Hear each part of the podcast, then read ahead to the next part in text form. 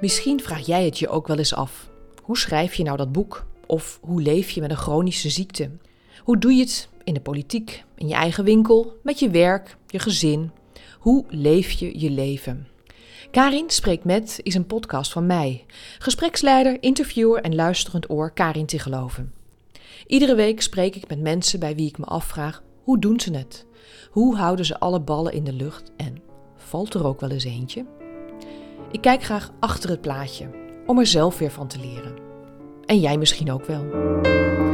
Wat ik steeds meer leer en zie, is dat um, er in wezen met kinderen en jongeren helemaal niks mis is. Dat zij in essentie echt prachtig zijn.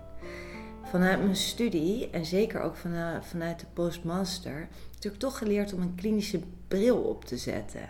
En um, te kijken naar um, uh, wat is er hier voor stoornis aan de hand. En dat voelde altijd al niet goed. Dat voelde altijd al heel disqualificerend voor mij. Maar ik heb bij mezelf gemerkt in de loop van de jaren dat ik steeds meer zie dat um, wat kinderen en jongeren ook voor gedrag laten zien, uh, dat het veel interessanter is om te kijken um, waar is dit functioneel aan.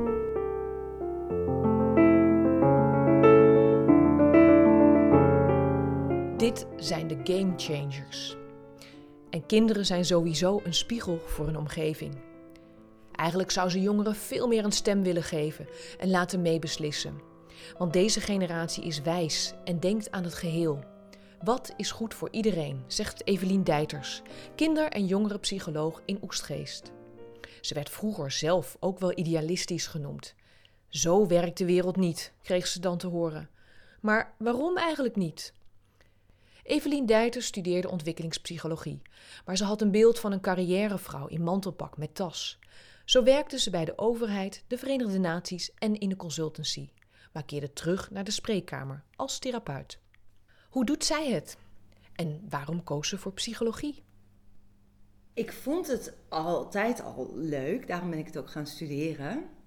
Um, Um, maar het heeft even geduurd voordat ik dacht, nu ben ik klaar om echt therapeut te gaan zijn. En in een klein kamertje te gaan zitten en één op één sessies te gaan doen. Ja. Want uh, daar moest je wat ouder voor zijn, meer ervaring voor hebben? Ja, ik denk het wel. En toen ik 24 was en klaar was met die studie, dacht ik ook, ik wil de wereld in. Ik wil echt de maatschappij in. Ik las altijd Vrij Nederland en De Groene en kranten. En ik dacht, ik ga toch niet een beetje in zo'n klein kamertje zitten therapieën. Dus ben ik bij de Rijk gaan werken en bij de Verenigde Naties en als consultant. Dus allemaal van dat soort dingen om meer ja, echt voor mijn gevoel dan toen echt in de maatschappij te zijn. En, wat, deed, wat deed je toen dan? Want je kwam vanuit ontwikkelingspsychologie. Hè? Ja. En wat ben je gaan doen? Ja, bij het Rijk gewoon echt beleids, beleidsadvisering en uh, nota's opstellen. Dat is wel heel wat anders, toch? ja, zeker. Ja, ja, ja. Ik weet nog wel dat het helemaal niet mijn ding was. Ik vond het wel grappig om even daar in Den Haag te kijken hoe dat een beetje gaat. Um, maar ik had er wel snel genoeg van. Ja, ja. ja, Nee, dus ik heb echt een, een, heleboel jaar hele andere dingen gedaan. Ook dingen ver, soms ver buiten mijn expertise. Maar gewoon ontdekken en ervaren. En uh, toen, toen ik uh, zelf kinderen kreeg... Uh, toen voelde ik, ja, nu wil ik wel echt therapeut gaan worden. Want wat was de aanleiding om psychologie te gaan studeren voor jou? Ja, ik denk dat ik van jongs af aan wel echt heel veel interesse heb gehad in mensen en menselijke ontwikkeling. En ook wel in de, wat ik toen, zo, zoals ik dat toen noemde, de dark side van mensen. Ja. Uh, en dat is? ja, gewoon een beetje meer de gekke kant. Oh, okay, ja. de, de, kant die, niet zo vaak, uh, die je niet zo vaak meteen ziet in het normale leven. Hè, dus de echte klinische kant is ontzettend interessant. Alle stoornissen, gewoon de gekkigheid van mensen. Dat vond ik bij mezelf heel interessant om te ontdekken in mijn puberteit. Um, ja, en ik had toen ook een vriendje, een relatie, een paar jaar in mijn puberteit. Het is een hele leuke jongen, maar die ook wel echt um, stemmingswisselingen, had, stemmingwisselingen had, best wel intens. Ik vond dat gewoon heel interessant ook. Ja, ja. Ja. Dus je ging dat gewoon ook uitpluizen of zo? Ja. Wat ging je dan doen? Ja, ja, dat ging ik wel een beetje uitpluizen. Ja, zo zou je dat wel kunnen zeggen. Ja, En hoe deed Ja. je dat dan? Ging je hem dan vragen stellen? Of? ja, ja proberen vragen te stellen, te snappen. Hoe kan iemand zich nou zo voelen? Hoe kan iemand nou bijvoorbeeld zo somber zijn of zo intens gelukkig? Hoe kan dat nou? Hoe werkt dat nou? Kan ik dat ook voelen? En eh, wat heeft die persoon nodig? En kan ik daar wat in betekenen? Allemaal dat soort dingen. Ja. Kon je dat zelf ook voelen dan? Ehm, ja, wel een beetje meevoelen, denk ik toen. Ja, dat is wel een grappige vraag. Ja, ik denk dat ik dat wel een beetje kon meevoelen. En ik denk dat dat ook wel een van de dingen is die ik interessant vind, weet je wel. Eigenlijk alles van anderen kunnen begrijpen en eh, kunnen invoelen. En kan je dat? Ja, ik bedoel meer in het algemeen. Is dat mogelijk? Kan een mens dat? Ja. Ja, mooie vraag. Wat denk jij?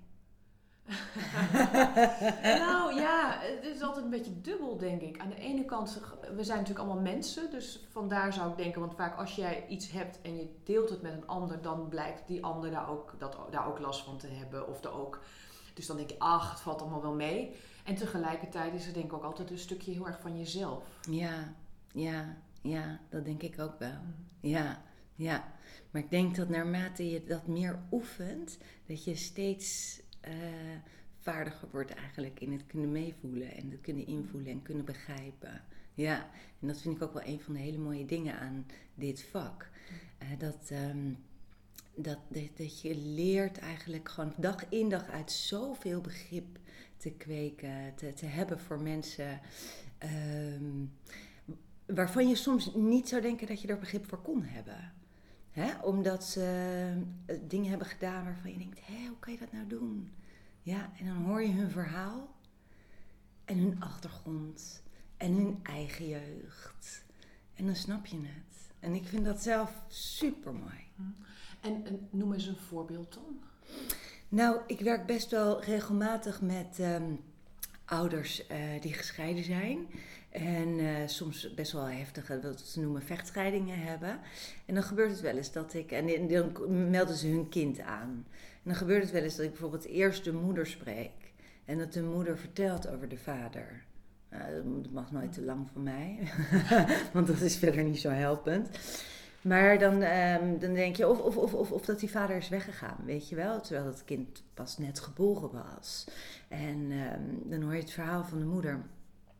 En denk je, jeetje, jeetje. Hè? Dan denk ik Hmm. misschien wel, hoe kan die dat? Kan hè? hoe kan, dat nou doen? Ja, precies. Ja, ja. En dan hoor ik het verhaal van de vader later. En dan, dan vind ik het toch wel weer heel invoelbaar en begrijpelijk vanuit zijn perspectief. Ja, ja. Dus dat vind ik heel mooi. Dat eigenlijk dat mijn beroep telkens uitnodigt om voorbij oordeel. eh, Oordeel is natuurlijk sowieso helemaal niet helpend. Maar dat het, dat het echt leert begrijpen. En hoe, hoe, hoe heb jij je dat dan aangeleerd om dat te leren begrijpen? Of is dat iets wat je altijd al in je had? Nee, dat heb ik denk ik zeker niet altijd in me gehad. Nee. Ja, dat is denk ik toch met de jaren, met het luisteren en ook heel vaak opnieuw eh, ervaren dat ehm, oordelen vaak niet kloppen.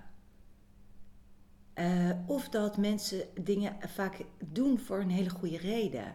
En ook als het nare dingen zijn. Hè? Ook als het bijvoorbeeld gaat over ehm, ehm, eh, ki- kinderen eh, slaan. of zoiets. Of kinderen bepaalde dingen onthouden. Dat daar vaak toch onmacht, onwetendheid of ehm, onkunde achter zit. Maar dat dat zelden de intentie is. En als je dat dan weet, hoe ga je dan handelen? Handel je dan ook weer vanuit dat begrip? Of, of ga je ook wel zeggen van ja, maar dat, dat kan echt niet? Ehm, nou, ik ben kinderpsycholoog, hè, dus ik ga in principe naast de kinderen staan. dat is een hele duidelijke, ja. ja. Hè, dus ehm, ik, ik, eh, ik, zal, ik, zal, ja, ik, ik, ik ben geneigd om altijd wat meer naast de kinderen te gaan staan. Zeker als er, als er, als er veiligheidsissues in het geding zijn.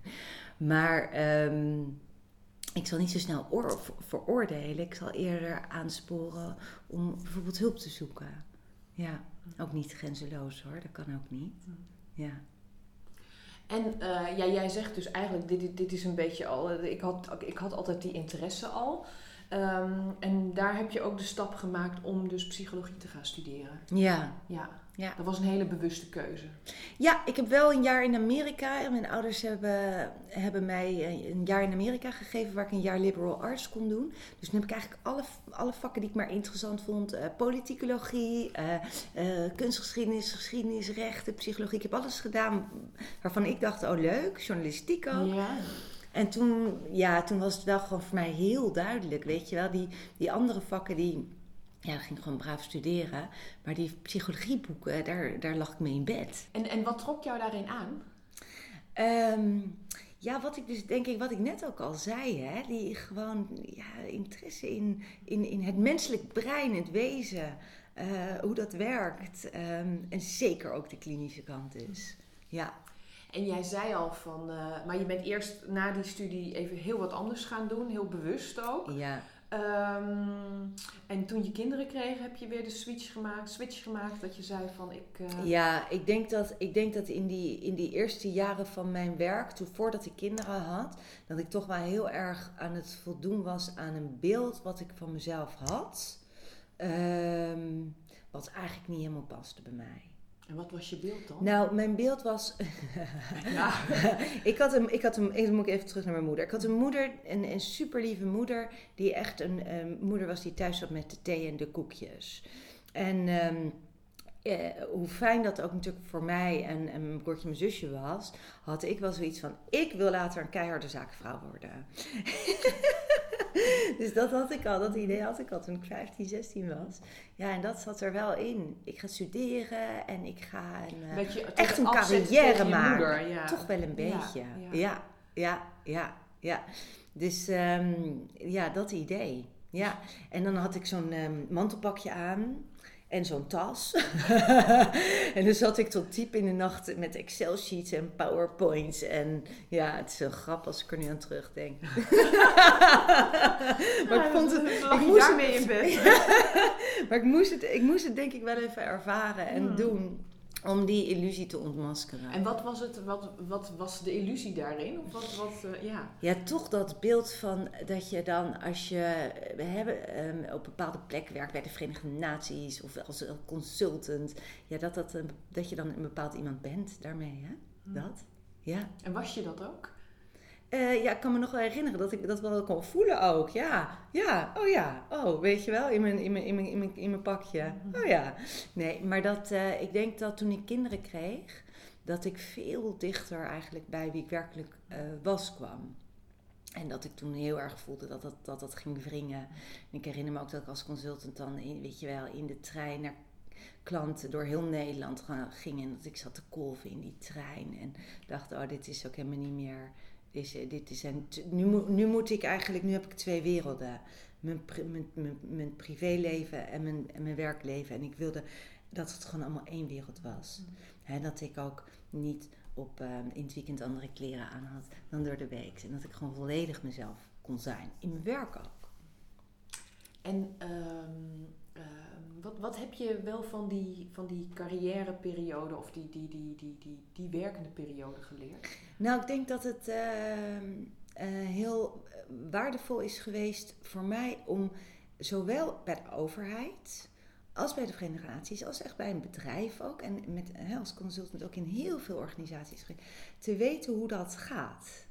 He, want heel veel mensen uh, werken natuurlijk in, in zulke Ja, je hebt instanties. wel op drie vlakken gezeten. Bij de overheid, het bedrijfsleven, zelfs internationaal. Ja, precies. Dus ik denk dat dat heel, um, is heel verrijkend geweest voor mij om ook die werelden te kennen. En uh, te weten hoe dat is om daar te werken en hoe andere mensen, ook veel van mijn, uh, veel ouders met wie ik werk, hè, die, die, die werken in dat soort organisaties. Nou, ik vind het leuk, ik vind het fijn dat ik weet hoe het daar werkt. Ja je hebt die switch gemaakt, hè? En um, um, waarvan je eerst zei van, nou, ik zag mezelf helemaal niet zitten als therapeut in zo'n kamertje. Zit nee. je nou wel in zo'n kamertje als therapeut? Ik heb wel een hele mooie kamer en een hele grote kamer. um, maar ja, ja, hmm. ja, nu dus wel. Ja. En hoe is dat? Ja, ik vind eigenlijk het leukste wat er is. Oké, ja. echt waar. Ja. Ja. op het moment dat, eh, dat ik een ehm, cliënt zeg maar, uit de wachtkamer ophaal en, eh, en, en de deur achter me dicht doe en, ehm, en we gaan zitten, ja, dat is voor mij een heel mooi moment. Ja. ja. Want jij zit, jij zit met een aantal andere psychologen. hè, in Ja, klopt, klopt, klopt. In een heel mooi oud klooster in Duinzicht hier eh, in Oegstgeest. Ja. Ehm, prachtig gebouw, hangt ook een hele mooie serene sfeer. En wij zitten daar met, nou als ik het goed zeg, acht psychologen en nog een aantal andere disciplines. Dus we hebben er ook een haptotherapeut, ehm, iemand die familieopstellingen doet, een homeopaat, uh, werkzaam met osteopaat. Heb ik dan alle disciplines? Ja. Ja. Oh ja. ja. En zit je daar al lang? Vijf jaar denk ik nu. Ja. Ja, ja, zes jaar. Ja. En daarvoor deed je het hier aan huis? Of, eh? Daarvoor woonde ik in Amsterdam en deed ik het bij een organisatie. Dus ik heb dit vak wel echt bij een organisatie geleerd. Oh, ja. En na vier jaar ben ik voor mezelf eh, begonnen. Ja. En Ja. wat was jouw idee waarom specifiek eh, meer op kinderen en jongeren? Ehm, ja, dat, dat idee wat ik daarbij had toen ik daaraan begon, dat heb ik eigenlijk nog steeds. Kinderen en jongeren zijn zo super dynamisch. En die zijn nog volop in ontwikkeling. En daarmee ook gaat alles heel snel. Dus ook bijvoorbeeld als een jongere of een kind iets heeft waar, en, en komt bij mij, dan zijn we ook redelijk snel weer klaar. Ja, ja, en juist die ontwikkeling ook waar ze in zitten, die vind ik zo interessant. Ehm, het gaat zo snel bij kinderen. Ja. Kinderen ontwikkelen zich snel. Dat maakt het zo mooi om met hen te werken, vindt Evelien. We praten verder over haar werk, over de jongeren die bij haar komen en hun klachten. En hoe ze zich dus ontwikkelen. Ik spreek met name eh, jongens en meiden tussen de 14 en de 25. En eh, me- meisjes bijvoorbeeld die bij mij komen, oh, hè, 14, 15 jaar zijn, vaak identiteitsissues. Wie ben ik? Ehm, en als ik zie hoe, hoe zij zichzelf ontdekken en hoe snel dat gaat en hoe snel tot het inzichten komen, eh, ja, dat vind ik mooi. Ja. En hoe snel gaat dat dan? Wat is snel dan? Ehm, nou, een, een, een, een traject bij mij duurt tussen de twee en de zes maanden. Soms iets langer. Nou ja, of wat ik ook veel heb, is eh, dat ik eh, eh, kinderen en jongeren opnieuw zie. En dat ze bijvoorbeeld twee jaar geleden bij me zijn geweest en nu weer. En dat vind ik ook zo mooi om dan te zien wat voor een enorme groei ze hebben meegemaakt. Ehm, ik denk, oh jeetje, ja, je bent heel een mens geworden. En dan komen ze met iets heel anders of komen ze met, met hetzelfde? Of... Eh, soms komen ze met iets heel anders, maar vaak is er toch een bepaalde kwetsbaarheid. Hè? Bijvoorbeeld angst, die zich in jongere jaren op een andere manier manifesteert. Ehm, en dan worden ze ouder en dan komt het opnieuw terug in een andere gedaante. Ja. En ehm, waar komen jongeren nou veel mee? Met wat voor soort problemen? Ehm, wat ik zie, maar ik werk in de basis GGZ, hè, dus dat is zeg maar de eerste lijn. Dus dat is de relatief niet complexe, eh, wat, wat, wat meer lichte problematiek. Ehm, het is heel veel angst, heel veel angst. In allerlei verschillende eh, vormen. Sociale angst, ehm, ehm, specifieke angsten. Hè, voor, voor, voor honden of voor eh, overgeven. Het is veel trauma. Dus veel eh, meisjes eh, die een aanranding of een verkrachting hebben meegemaakt. eh, of een ongeluk.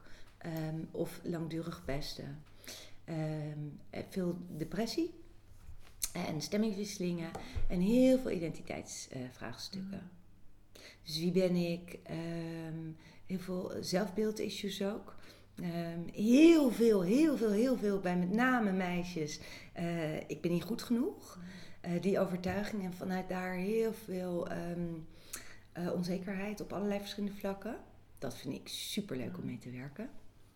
En waar, waar komt dat vandaan dan? Want, en is dat ook iets wat nu bijvoorbeeld, ik weet, ik weet niet of jij dat kan zeggen hoor, is dat nu iets wat nu erger is dan misschien, eh, weet ik, 10, 20 jaar geleden?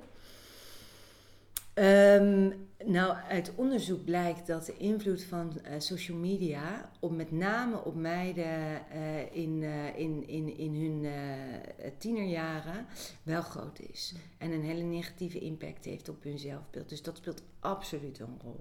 Ja, ja.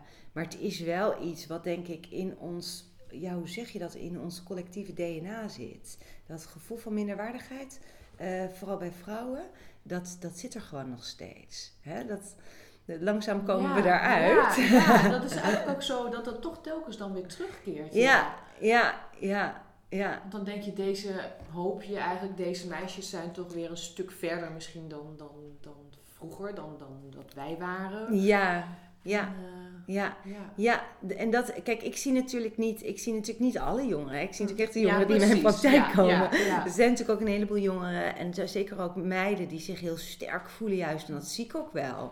Uh, zie ik ook zelf op social media of, um, of in de buitenwereld. Um, maar, maar, maar, maar ook niet. En ik denk dat dat ook te maken heeft met dat de uh, verwachtingen, de maatschappelijke verwachtingen, de verwachtingen van de ouders, maar zeker ook die van school en uh, buitenschoolse activiteiten veel hoger liggen dan in, in, in, in de tijd dat wij jong waren. Mm-hmm. En nu zit je natuurlijk ook nog, denk ik, in een, in een bijzondere omgeving in Oestgeest, waar waarschijnlijk uh, ouders hoog opgeleid zijn en misschien daardoor nog meer druk op die kinderen wordt uitgeoefend. Uh, ja, hoewel uh, onze uh, praktijk echt een regionale functie heeft. Dus ik zie echt kinderen en jongeren van Hillegom tot aan Katwijk en helemaal meer het binnenland in richting Zoeterwoude. dus best wel een, een, een, een, gemengde samenstelling, zeg maar. Ehm, ja, en het is wel leuk, want een heleboel ouders die um, uit Oesgeest bijvoorbeeld, of, of die zelf hoog opgeleid zijn, die geven hun kinderen eigenlijk best wel alle ruimte. En die, okay, oefenen niet eens zo heel veel druk op die kinderen uit. die, die zeggen heel snel van, joh, doe, doe maar wat jij wil als je maar gelukkig bent. Nou is dat ook een bepaalde druk hè, voor kinderen. Gelukkig zijn is ook best moeilijk. Misschien is het wel makkelijker om wat goede rapportcijfers te halen dan gelukkig te worden. Maar ehm, omdat zij zelf het voorleven natuurlijk. Hè? Een, uh, een succesvol leven. Um, kijken kinderen daar toch naar. Ja, ja, en dan kunnen ouders wel zeggen, maakt ons niet uit. Hè? Word jij maar lekker gelukkig. Maar die kinderen die, die zien toch hoe hun ouders het doen. En dat is toch vaak ook hun maatstaf dan. Ja. En kan je nou uh, uh, zeggen, want jij zegt ook, er komen veel kinderen met identiteitsproblemen. Nu denk ik ook van ja, dat hoort misschien ook gewoon bij pubers. Absoluut hoort dat bij pubers. En wat is nou de stap? Wanneer ga je wel bijvoorbeeld naar jou toe en wanneer niet? Nou, um, kijk, gewone identiteitsvraagstukken, dat hoort inderdaad gewoon totaal bij de adolescentie. Um, maar um, als het samengaat met bijvoorbeeld een heel negatief zelfbeeld, of eigenlijk helemaal niet goed kunnen omgaan met je emoties, niet kunnen omgaan met verdriet en frustratie en pijn, en je gaat jezelf bijvoorbeeld snijden uh, of uithongeren. Uh, of je krijgt er hele sombere gedachten van. Dat zijn natuurlijk momenten dat, dat therapie wel uh, geïnitieerd is. Hè, dus het is nooit alleen maar identiteitsvraagstukken. Nee, nee, er, er zit altijd heel veel lijden bij. Ja, ja. Hè, of of, of uh, geen aansluiting met, um, met leeftijdsgenoten. Mm -hmm. Of gender-issues, dat is natuurlijk ook identiteit. Ja. En jij zei nog heel even terug ook naar die meisjes die dan zeggen van die, die, die of dat, dat, dat, dat negatieve zelfbeeld. Um, is dat ook iets typisch van meisjes? Ik denk het wel. Ik denk het wel. Het is, ik zie het bij jongens ook, maar ik zie het bij meisjes veel meer. Ja. En waar zit hem dat volgens jou in? Nou, dus ik denk dat er social media spelen een rol. Um, ik denk dat het zit in ons collectieve DNA. Het zit in de van vrouwen. Um, het is een soort overerving. Hè? Mm. En um, het zit in, in de maatschappelijke standaarden, die echt hoog zijn. De maatschappelijke druk, die, die zo hoog is. Ja. En, ja. Maar het is leuk, want ik kan. Um, kijk, die meiden die. Natuurlijk uh, hebben ze. Die, ik noem dat de interne criticus. Hè? Ja. En we maken er eigenlijk gewoon een radiozender van. Maar die meiden hebben natuurlijk ook een ander geluid. Weet je, ze, ze, ze, ze vinden zichzelf natuurlijk ook ergens gewoon hartstikke leuk en mooi. En ze geloven in hun kracht. En weet je, ze zien hun kwaliteiten. Maar dat raakt vaak een beetje ondergesneeuwd. En het is gewoon heel leuk om in therapie dat deel weer te activeren. Oké, en hoe doe je dat dan? Ja, eigenlijk vaak met de metafoor van radiozenders of stemmen. Ehm, en veel meer bewustzijn krijgen op die verschillende stemmen. En dus vaak gewoon, nou, zeg ik, weet je, misschien kan je die, die interne criticus, kan je dat eens een keertje gewoon opschrijven. Doe je alsof je in de bioscoop zit en dan ga je gewoon naar het scherm kijken, naar het scherm. En je ziet je gedachten voorbij komen en ga maar opschrijven. Wat zegt die interne criticus allemaal? Dat is vaak al heel interessant. Mhm. Zijn ze vaak ook best wel een beetje nou een beetje gechoqueerd soms. Van, oh, is dit het? Jeetje, dat, weet je wel, wat hard, zeggen ze dan. Of, dat is ook niet aardig. Um, dus het bewustzijn daarop en dan die andere stem echt gaan cultiveren. En het is zulke mooie oefening voor. En uh, vaak helpt het natuurlijk heel erg om te doen alsof je tegen je beste vriendin praat. Maar dan tegen jezelf. En dat zijn dingen die jongeren heel snel oppakken. Oh ja. En waar ze snel ja, wat mee kunnen en snel een draai kunnen maken. En dan kunnen ze dus, ja, dan ze, kunnen ze inderdaad die draai maken. Ja, dat, dat lukt ja, hun. Ja. ja, en dan nodig ik ze uit bijvoorbeeld om zichzelf te bekijken door de ogen van hun vriendin of hun hondje. Uh, door de ogen van liefde. En dan voelen ze ook in zichzelf zoveel warmte, zoveel zachtheid, zoveel liefde. Oh, wat fijn. Mm. Ja. Dat zie ik dan gebeuren, vind ik prachtig. Ja. Jij zei straks van, uh, ik ben ook vooral heel erg uh, geïnteresseerd in die, uh, wat je zelf als, als jongere, meer, meer de dark side. Komt dat ook hier terug? Um, zeker, ja. Kijk, um, psychiatrie komt bijna niet voor in mijn praktijk, hè? dat het past niet. Um, maar de dark side in de zin van eenzaamheid, ehm, het niet meer zien zitten, uh, het snijden. Uh, ja, dat, dat zie ik wel. Ja. En, en kan jij dan voldoende bieden om, uh, om hun een andere kant te laten zien? Ja, ik denk het wel, maar ik denk dat mijn eerste en voornaamste taak is eigenlijk om met ze, zeg maar, in het donker te zijn. dus um, wat ik merk is dat toch wel veel jongeren bij mij vaak hun voor de eerste keer echt heel open uh, spreken. Um, en um, ze dan een plek bieden die zo veilig is en gewoon met hun daar zijn, met een jongere daar zijn en gewoon laten weten, weet je, dit is oké, je bent een mens. En het hoort erbij dat je af en toe um, misschien intens ongelukkig voelt of heel eenzaam voelt. Het is helemaal oké. Hoe voelt het? Weet je dat? Gewoon echt daar zijn. Mm-hmm. Ik denk dat dat het meest helende is wat ik te bieden heb. En dan kunnen ze met jou ook daarin meegaan. Ja, uh, hoe bedoel je? Nou, ik bedoel, jij zegt, ik, ik, ik probeer die, ik, of ik creëer die veilige sfeer. Dat, um, dat voelen zij ook. Ja, nou ja, kijk, niet iedereen, hè? Uh, niet iedereen. Soms is er ook wel eens geen klik en dat is ook helemaal oké. En soms kost het heel veel tijd uh, voordat die veiligheid er is. En soms komt die, uh, komen we er niet eens aan toe. Dus het is niet zo dat het bij iedere jongere, dat, dat hij meteen zich helemaal op zijn gemak voelt om um, zijn hele ziel en zaligheid te vertellen. Nee, zeker niet. Maar soms ook wel. Hmm. Ja, vaak ook wel. Ja, wel natuurlijk, anders deed je het ook niet. Ja, omdat ze toch ook vaak zelf gemotiveerd zijn om te komen. En dat vind ik wel heel leuk van, van, van jongeren. En dat is natuurlijk anders dan met kinderen. Kinderen worden vaak gestuurd door hun ouders. Hè? Hun ouders vinden het een goed idee. Maar jongeren komen vaak op eigen initiatief. Die willen graag. Oh ja. Ja. ja, dus die zijn zelf ook al gedreven om wat, uh, te doen. Ja, en wat dat betreft, dat vind ik wel echt een verdienste uh, van deze tijd. Dat het taboe ehm, op therapie er wel echt af is. Oh ja, ja. Ja. ja. ja. Ja, want dat is een tijd lang natuurlijk ook heel anders geweest. Van, dan, je, ging, je ging daar niet naartoe of je was wel hartstikke gek of zo. Ja, ja, en dat was slecht, want dan als, als mensen later wisten voor je, voor je werk dat jij bij een psycholoog was geweest, dan ja. Maar dat is er echt af. Dat is er echt af. Ja, dat is er echt af. En Misschien het zijn juist wel tegenovergestelde? Dat het heel laagdrempelig is geworden? Nou ja, dat het, dat het misschien juist wel, dat, dat het juist wel wordt gezien als iets goeds. Dat je, dat je ook zelf onderzoek gedaan hebt. Ja, dat denk ik wel. Ja, dat denk ik wel. Ja, zeker. Ja, en vaak sporen ze elkaar aan. Hè? Ik, vraag natuurlijk altijd de eerste keer van hen, hoe kom je hier? Ehm, en dat is ook vaak dat, dat, dat een, een, vriend of vriendin heeft gezegd: joh, is dat niet een goed idee? Dus dat vind ik eigenlijk heel mooi.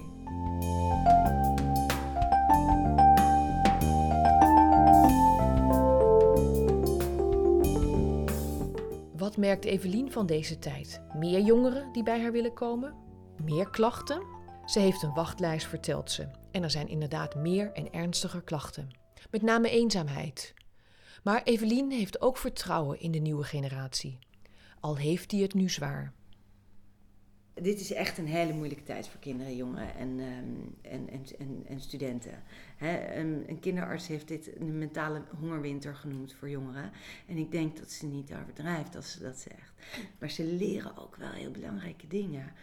een van de hele belangrijke dingen die ze aan het leren zijn, is hoe ongelooflijk essentieel en wezenlijk um, menselijk contact is.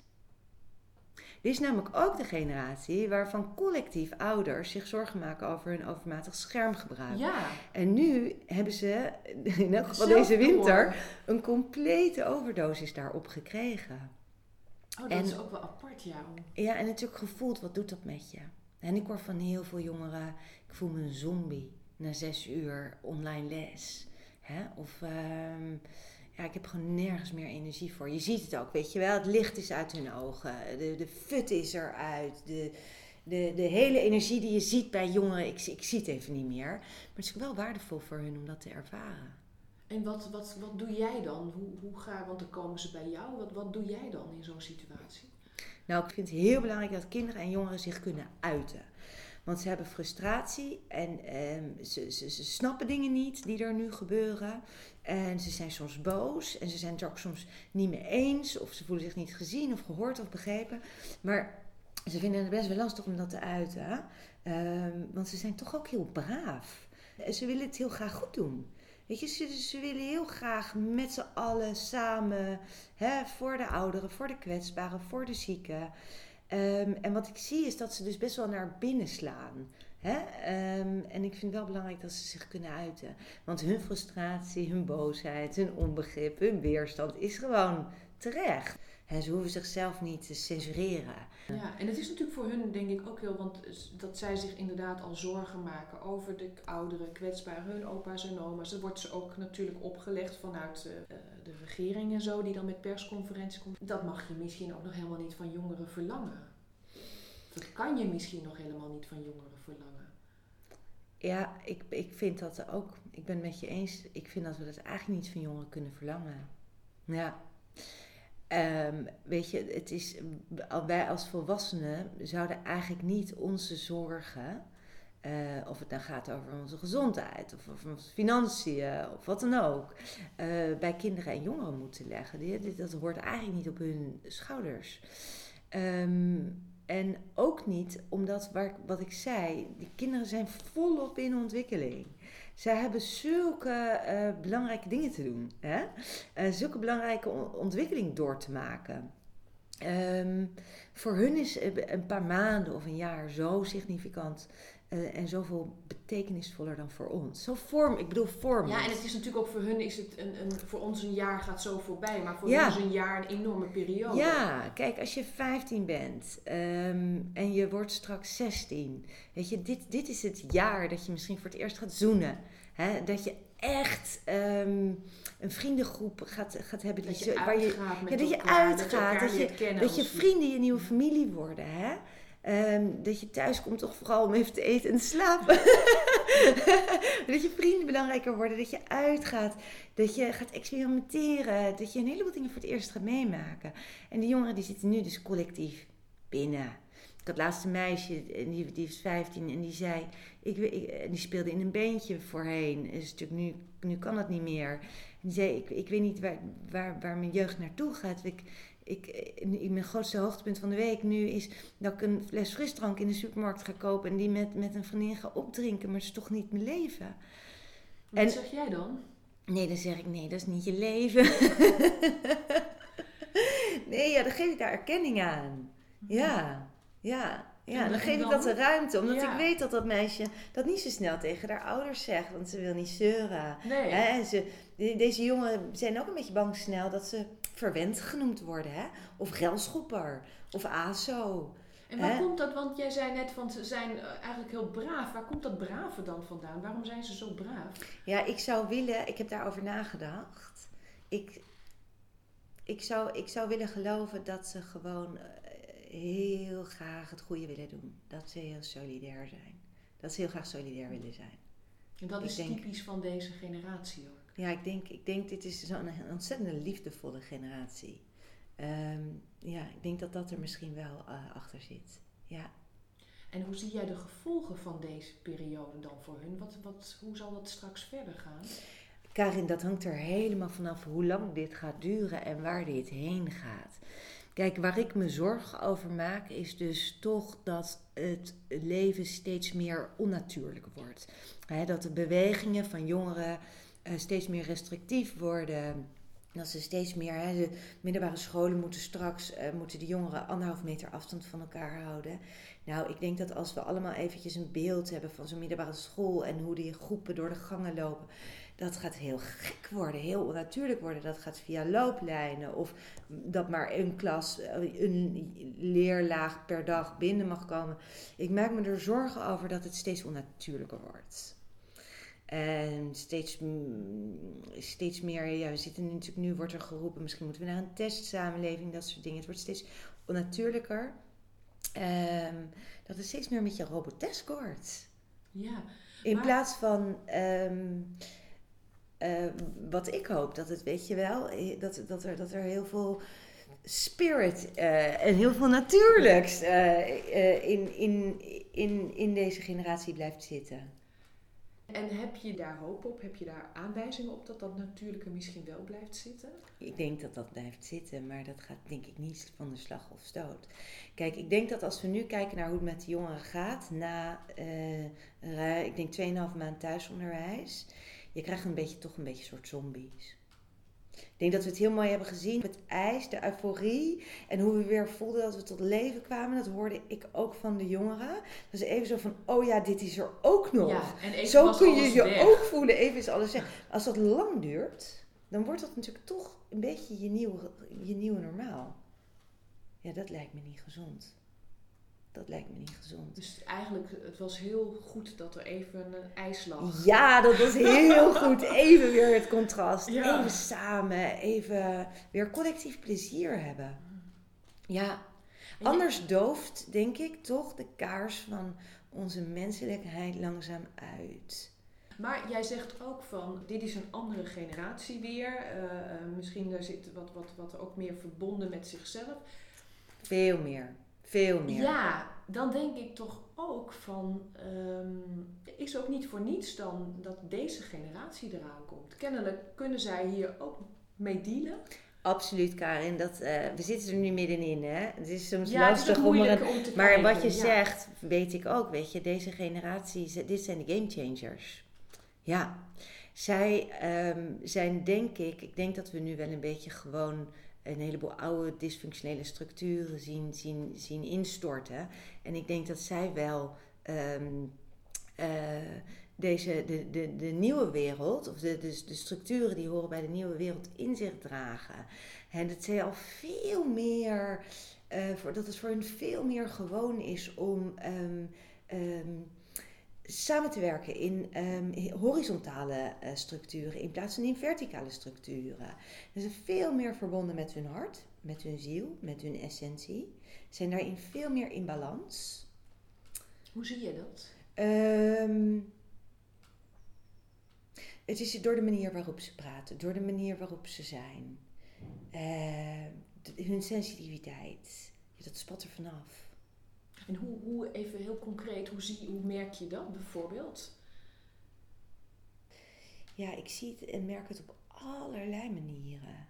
Um, hoe sensitief ze zijn, hoe, hoeveel ze aanvoelen. En wat ik ook uh, zie, dat vind ik echt, echt prachtig, dat is echt iets wat ik merk, is dat deze kinderen veel, met veel meer ruimte krijgen en pakken, denk ik, om heel autonoom te zijn.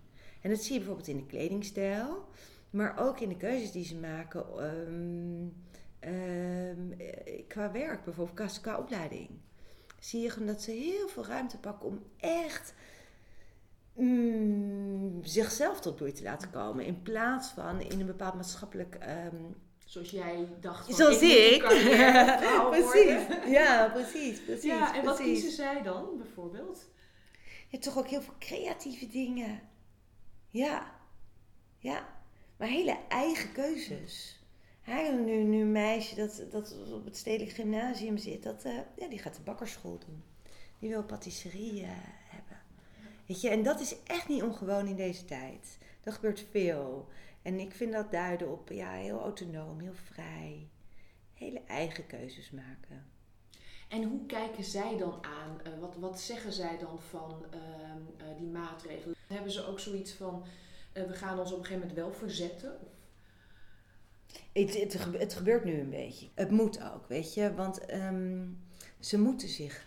Ze moeten iets met die opgekropte energie. Um, maar ik denk dat ehm, deze jongeren staan zo ver af van de politiek. Of de politiek staat zo ver af van hen. Kijk, ik keek in mijn jeugd nog naar het jeugdjournaal. Nou, deze kinderen krijgen ook wel het jeugdjournaal soms te zien op school. Maar dat hele politiek, dat dat, dat, is, dat is een andere wereld voor hun. Hè? En dat komt natuurlijk ook heel erg doordat zij op hun eigen manieren uh, aan nieuws en informatie komen. Nee, eerlijk gezegd lijkt het me best wel lastig om nu jongeren te zijn. Echt best wel ingewikkeld. Ik heb vertrouwen, maar het lijkt me ingewikkeld, want wat gebeurt er allemaal? Hè, die, die denken, waar is mijn toekomst? En hoe doe jij dat? Want je hebt zelf drie kinderen en de oudste is 15, hè? 13. 13 en dan is er eentje. 11 en mijn jongste is 7. Uh, ja. ja. Hoe doe jij dat met jouw kinderen? Uh, in deze tijd? In deze tijd. Nou, dat is uh, soms best ingewikkeld, want ze zien dat ik er druk mee ben. Ehm ik denk hetzelfde eigenlijk wel. Ik probeer ze ook zoveel mogelijk ruimte te geven. Weet je, die van 13 die komt nu ook op de leeftijd dat ze niet meer de hele tijd thuis wil zitten. Die wil eigenlijk gewoon op vrijdag en zaterdagavond met vriendinnen pizza eten, film kijken en weg van de ouders. Nou, en dan uh, zeg ik nodig ze maar uit hier en dan blijven ze lekker slapen. En dan doe ik de deur dicht en dan laat ik ze met rust en dan bestellen we pizza. Weet je, toch leuke dingen, uh, hun ruimte geven. En ook hun alle ruimte geven om te vinden wat ze vinden, te voelen wat ze voelen. En te doen wat ze doen kan natuurlijk niet helemaal. Ja. ja. Wat, wat zou... En we hebben het erover. Ja. We hebben het erover. Weet je, met de jongste, die van zeven, die gaat naar school. En uh, de, naar de lagere school natuurlijk. En Um, ja, die roept dan wel eens dingen van: uh, Kijk uit, anders krijgen we corona.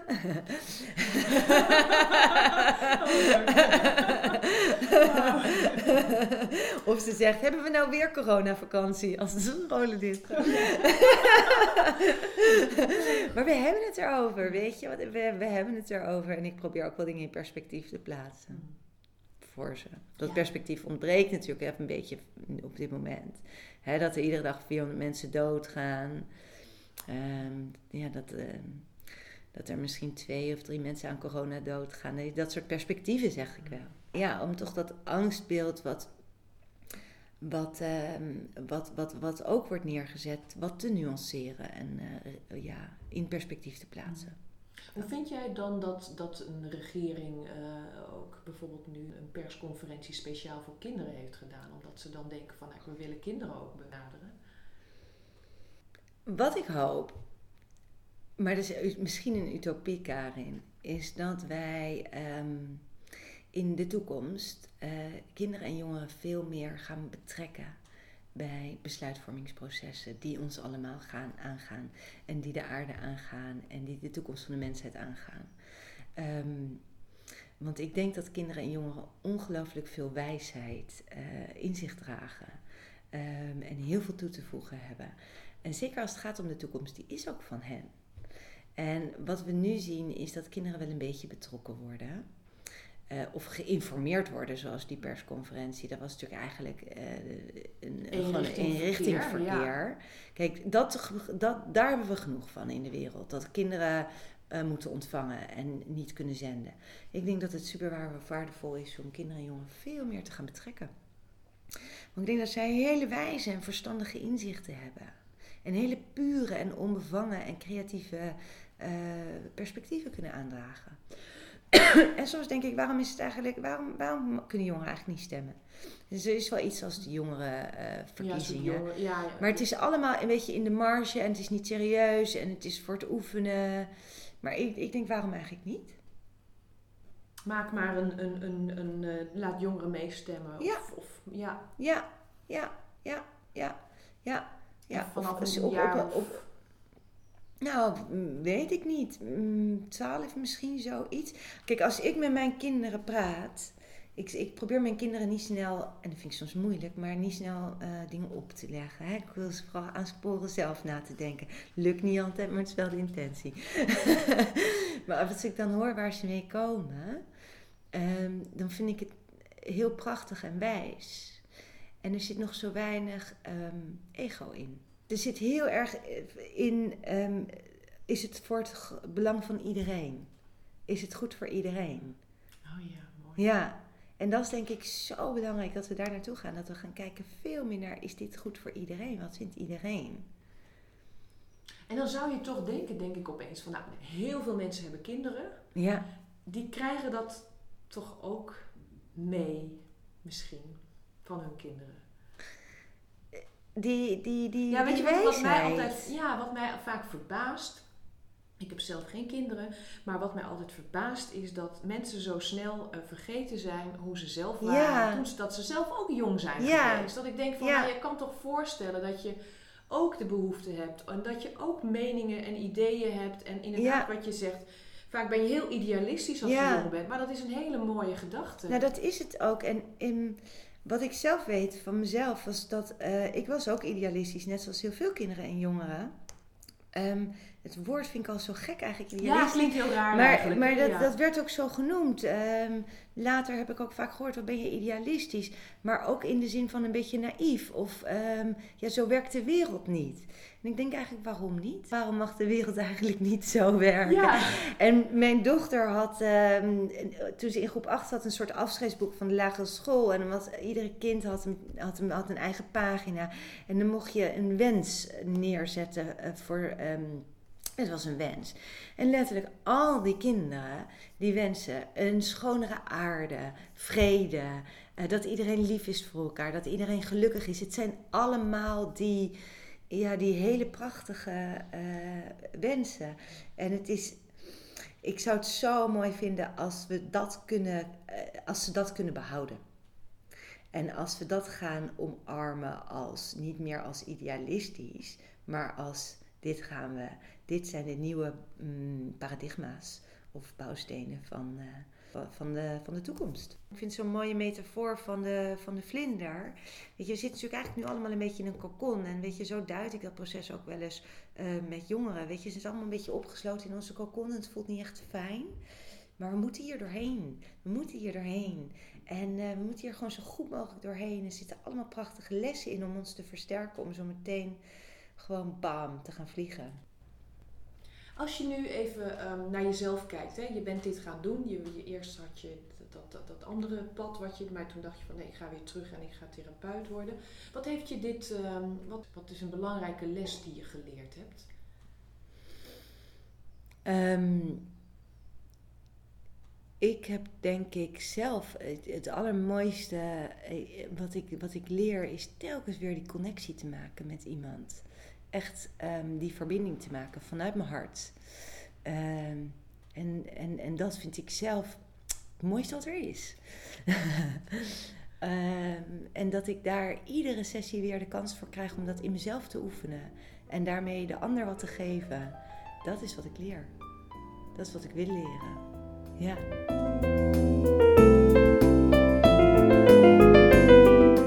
Dankjewel, Evelien. Ben je benieuwd naar Evelien Dijters? Ze werkt bij bloemoestgeest.nl. Bloem met dubbel O.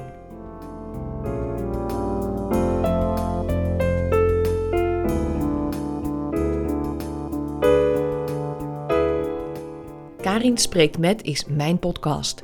En ik ben gespreksleider, interviewer en luisterend oor Karin Tigeloven. De muziek onder deze podcast is een eigen compositie van buurman Henny Westerwaal. Met dank aan zijn vrouw Connie, want Henny is niet meer, maar zijn muziek gelukkig nog wel. Vind je de podcast leuk, mooi, interessant? Abonneer je dan en geef sterren. En heb je zelf ideeën of tips? Mail ze naar contact.karintigeloven.nl Karin met een C. Tot volgende week.